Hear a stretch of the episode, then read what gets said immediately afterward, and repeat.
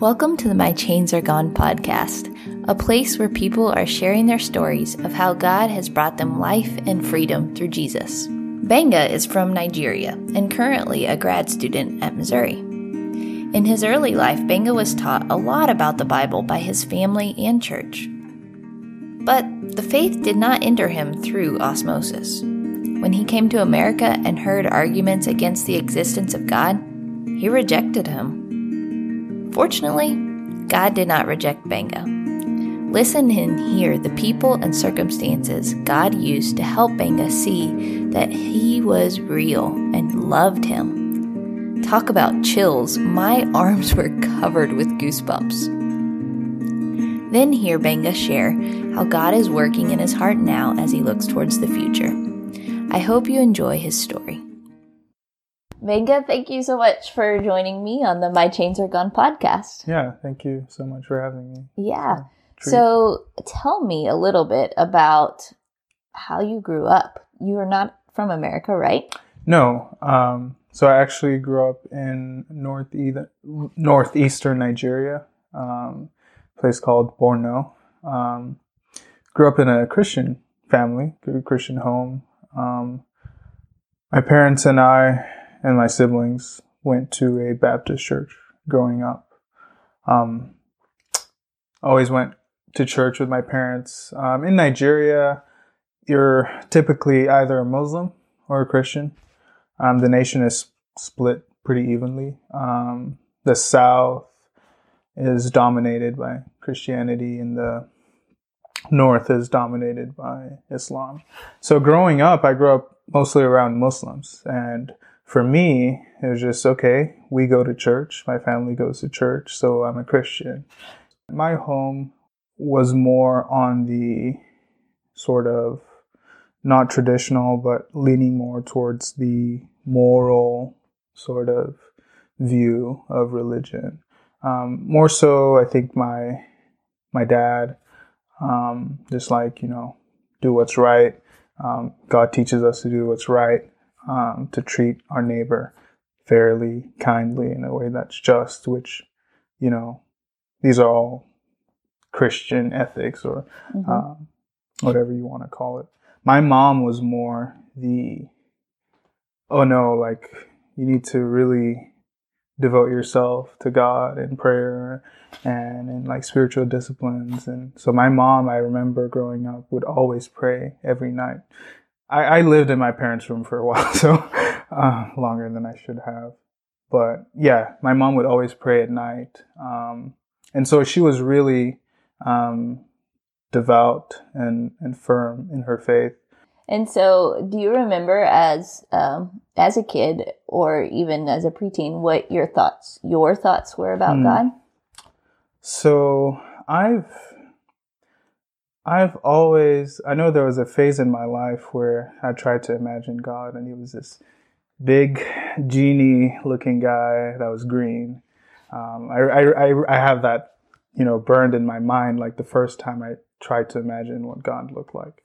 But I've always thought of God as someone who um, I was guilty against. I, you know, I'd sinned against him. Obviously, at that point, I didn't really think like that. But I, I, I had this thought because I grew up in church that I was going to hell because I'm a bad person.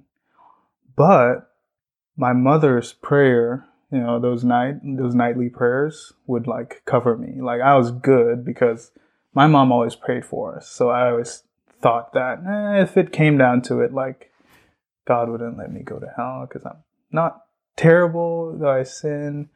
Um, but my mom always prays for us. So, you know. So at that point, you're kind of banking on. So I was, yeah, I was putting my trust, my hope in my mom's prayers and in, um, so, okay. Growing up, I had this, um, neighbor. He was a Muslim and we'd always play to play together. And sometimes we talk about religion as little kids and he'd always say that, you know, before he dies, he's going to say this prayer to like that God would forgive him of all his sins. And so like right then, right before dying, he'd like repent of everything. I don't know if that's a Muslim belief or if that was just something he thought. So I adopted that and I always thought, well, if I, if I'm, whenever death comes and I'm about to die, I'm going to be like, God, I'm so sorry. Like, forgive me. And that's it. You know, I'll just pass on to heaven and Mhm. that's going to be the end. You know, Right. Thumbs up. So yeah, those were sort of the way I thought, the ways in which I thought about God back Mhm. when I was a kid. Yeah. Um, and so, was the Bible very influential in your all's church or in your home? Um.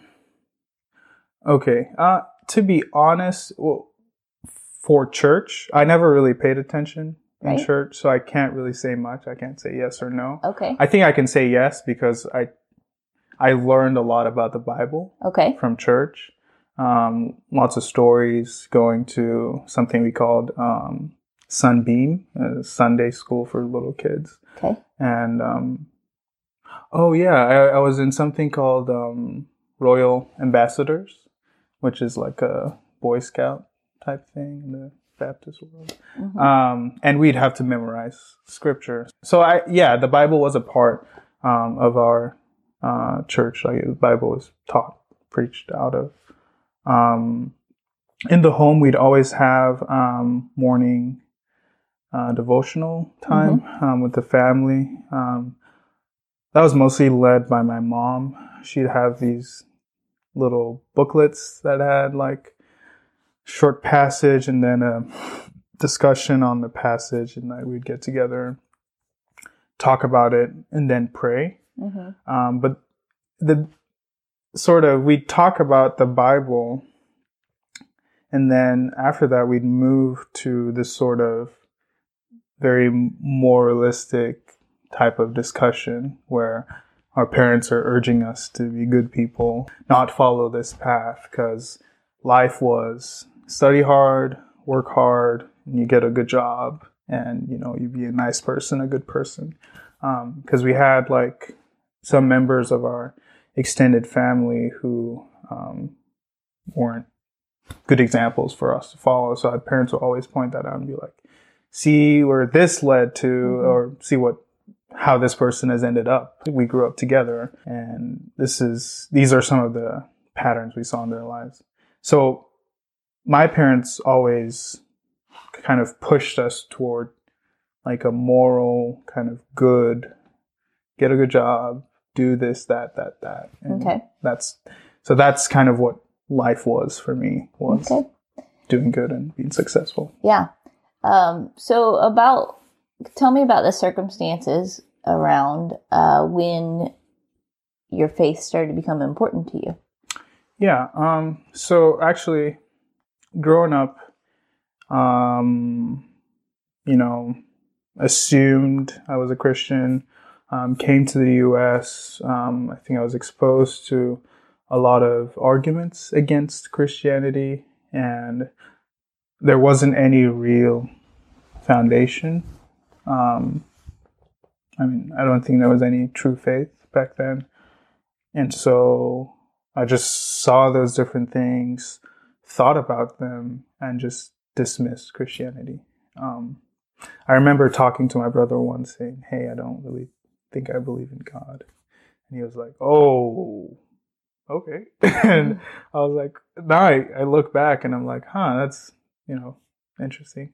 Um, but yeah, so I had this phase where I was, I thought my family was silly for believing God. I thought everyone else was silly for believing in God because I couldn't reconcile these sort of realities, you know, presented to me by the world, you know, um, with were? science and, um, you know, like just um, stuff with like the age of the earth and how that disproves the Bible. Like things that, you know, now I look at them like anyone who has true faith wouldn't have given up that easily to just be like, oh, evolution, boom, Bible is false, you know, can't Mhm. believe that anymore. Um, so, you know, I was like, ah, and I felt this weird sense of freedom to just not care about doing whatever I want, you know. So I kind of just would, um, you know, I didn't didn't like cuss or anything, you know, stuff like that. That's silly. You just felt like you had the freedom to do the sin you want so bad. You're like, ah, now I can do whatever I want. Um, Okay, so so you came to America, started to doubt your parents' belief. yeah. Um, how long did that persist? I think that um, persisted for about a year. Okay. Um, so when I first came to the U.S., I went to a smaller school. Um, my parents wanted me to sort of adjust and not go to a big school and be overwhelmed. Um, so when I transitioned to Mizzou, um, I had zero friends. Um, I didn't really care to talk to anybody. I just go to class and you know go back home. Then after a while, I met this um, this guy from class. It's a funny story because the guy was in class. He was really smart, and I was struggling in that class. And um, he was always asking really good questions. You could tell he was a bright um, person. And I was working at the dining hall, and I'd always see him come in there and eat. And I just I would feel very terrible, you know, because it's like, oh my gosh, this guy's so smart, and I hate him, and now I'm serving him food. Um, but we had a test one week, and I approached him and I said, "Hey, you're in this digital logics class," and he's like, "Yeah." I was like, um, "Can you help me out with this um, problem?" He's like, "Yeah, sure." So we sat down for like 30 or 40 minutes in the dining hall after my shift, and he explained pretty much everything um, that we'd covered in that class in a very short period of time in a way that made good sense to me. And so I was like, oh yeah, let's be friends. And, you know, we started hanging out after that. And he invited me to this party. Um, there's a Halloween party.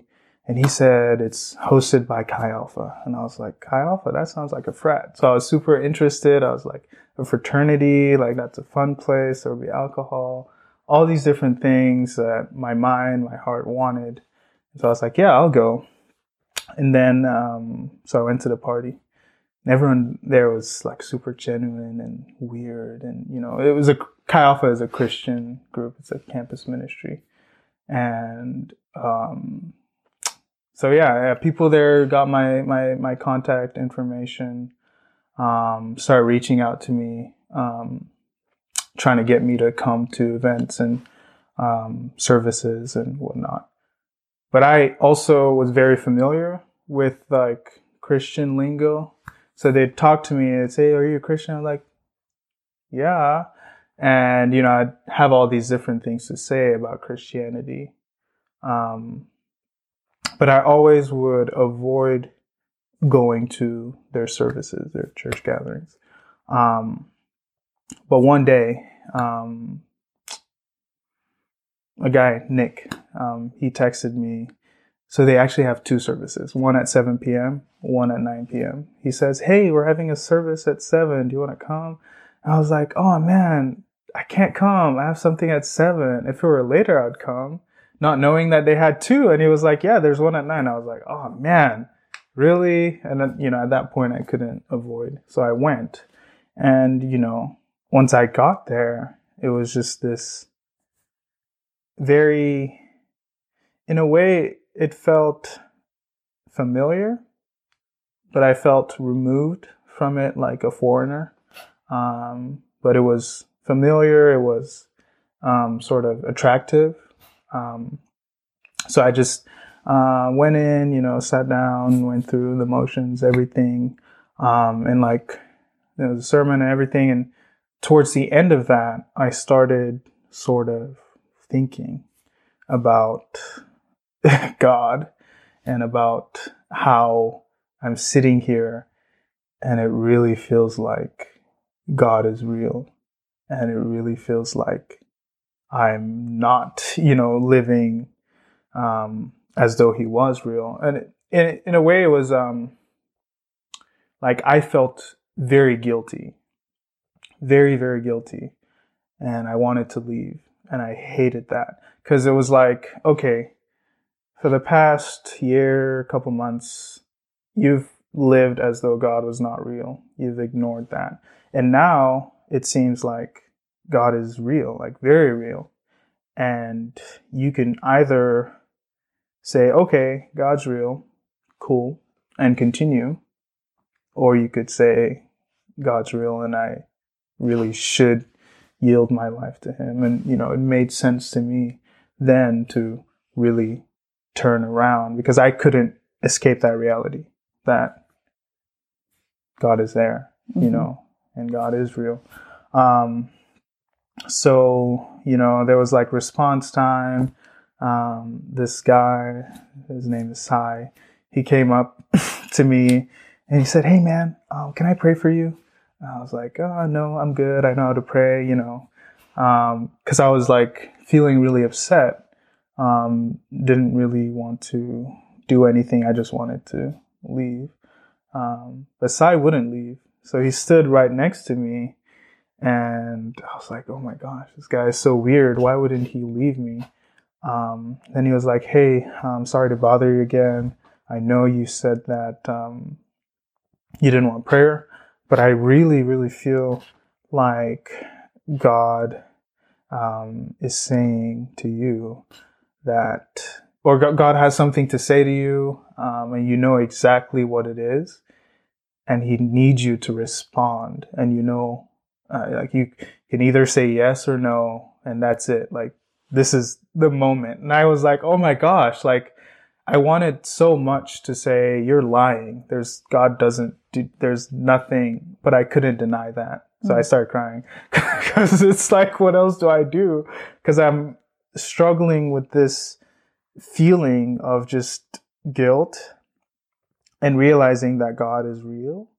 Um, and this guy and I was trying to escape, you know, and leave. And this guy comes in and tells me, no, God is actually doing something here mm. and he needs you to respond. So, like, in a way, like, I feel like, you know, now that I think back, it seems like God was ensuring that I didn't leave there without thinking, I need to turn my life around. I need to live as though God was real and God was worth following. And so that was sort of the turning point for my life. I then went from someone who hated Chi Alpha and like the people texting me to actually being interested and go into a Bible study, um, getting involved there. Sort wow. Yeah. I got chills from that. Oh, really? I did. When you talked about the Sai yeah, when you talked about Sai saying that to you, I got complete chills. Sai's getting married next month. Actually, that's Congratulations, Sai. yeah, I hope he he yeah. listens. I'll send it to him maybe. Okay, so you started following Jesus um, at that point. Hmm. Can you share some ways that your life has changed, hmm. either inward or outwardly? But yeah. most I'd love to know more inwardly. Inward. Oh my god. Um, the mechanics of my yeah, heart. Yeah, inwardly. Um, um, as these past several years, several following God, the work of the Holy Spirit in your life, transforming mm. you.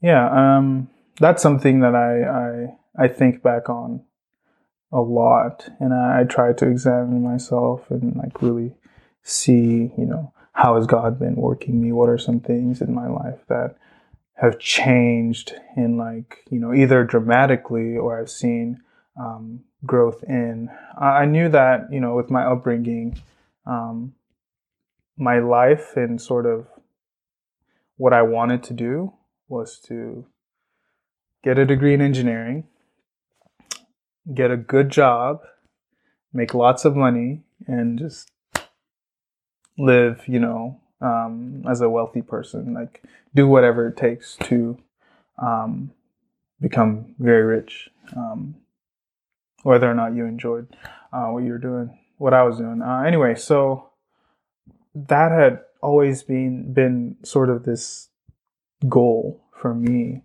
and like following Jesus has changed that. Now I feel like my desires for my life is no longer um, wealth or um, you know approval, um, all these different things that um, seem so important. You know, I guess what I'm trying to say is that I want that what I do be what glorifies Jesus the most. and that's something that I've noticed that has changed that keeps getting uh, getting changed in a way that is like sometimes I'm like, huh, I I really want to do this so that I can have more money in the future, and I'm like, wait, why? You know, um, so I think the way I think about um, what a meaningful life would look like um, has changed a Mhm. lot. Um, Yeah, that's Yeah, good. I like that. Yeah.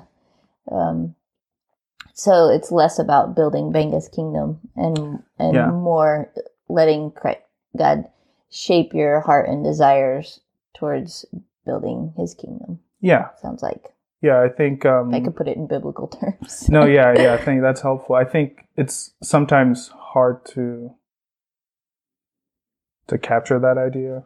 yeah. It's also even hard uh, to even like deal with that because there's pressure from my family. My family spend a lot of money for me to come to school here, and their expectation is that hmm once I'm done, you know, I have a good job, making lots of money, and all these different things. And so it's hard to wrestle with that and think, hey, like, I want to honor my family, you know, they sacrificed for me to be here, but I also want to honor Christ more than anything. hmm Um, I would like for my family to be like, dude, yeah, we spent that money, um, but we're glad that you want to follow Christ and serve Him. You know, there's always that, uh, you Mhm. know, like, Yeah. um, And you can follow Christ and still.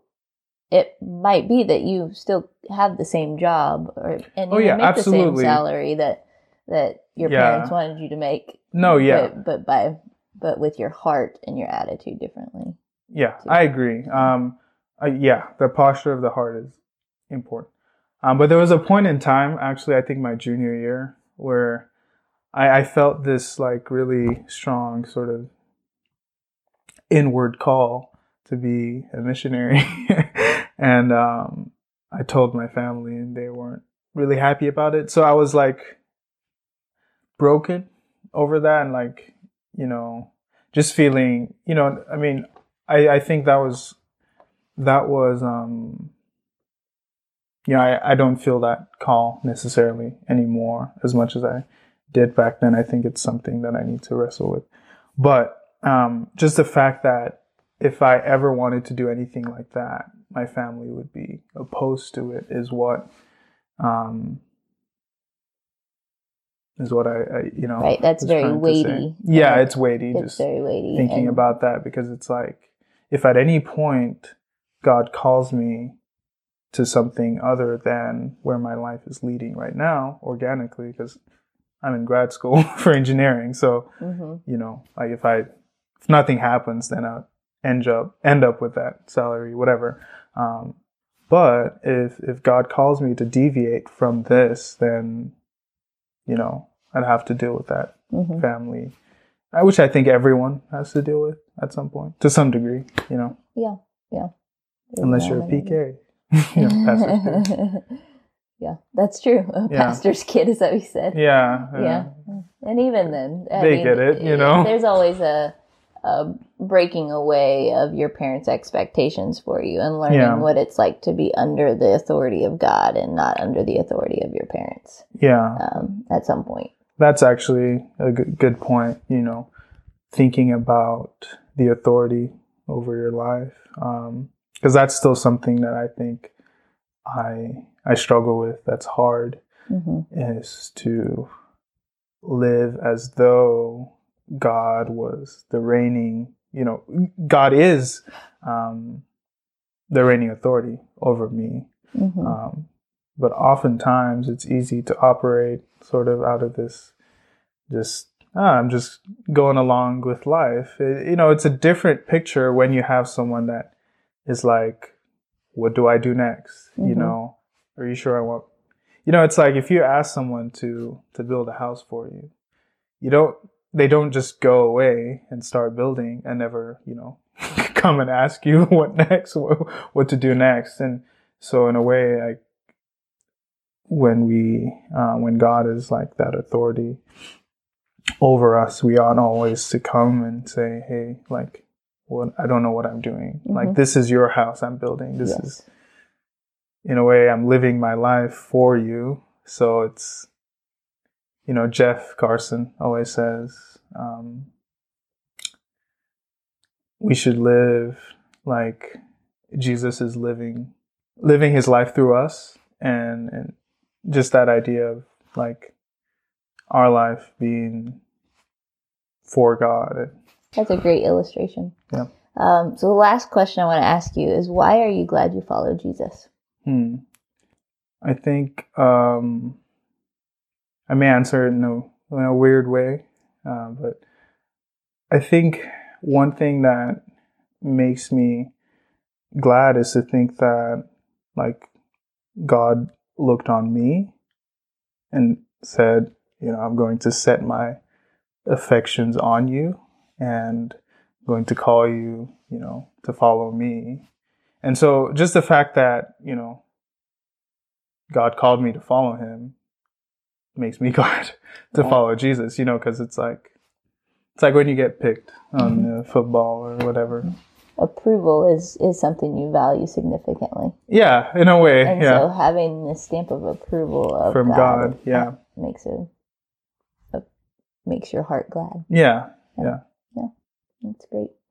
Um, well, Gbenga, thank you so much for sharing your story. I, Yeah. I, I love hearing how um, how God has worked in your life, and also the prayers of your mom.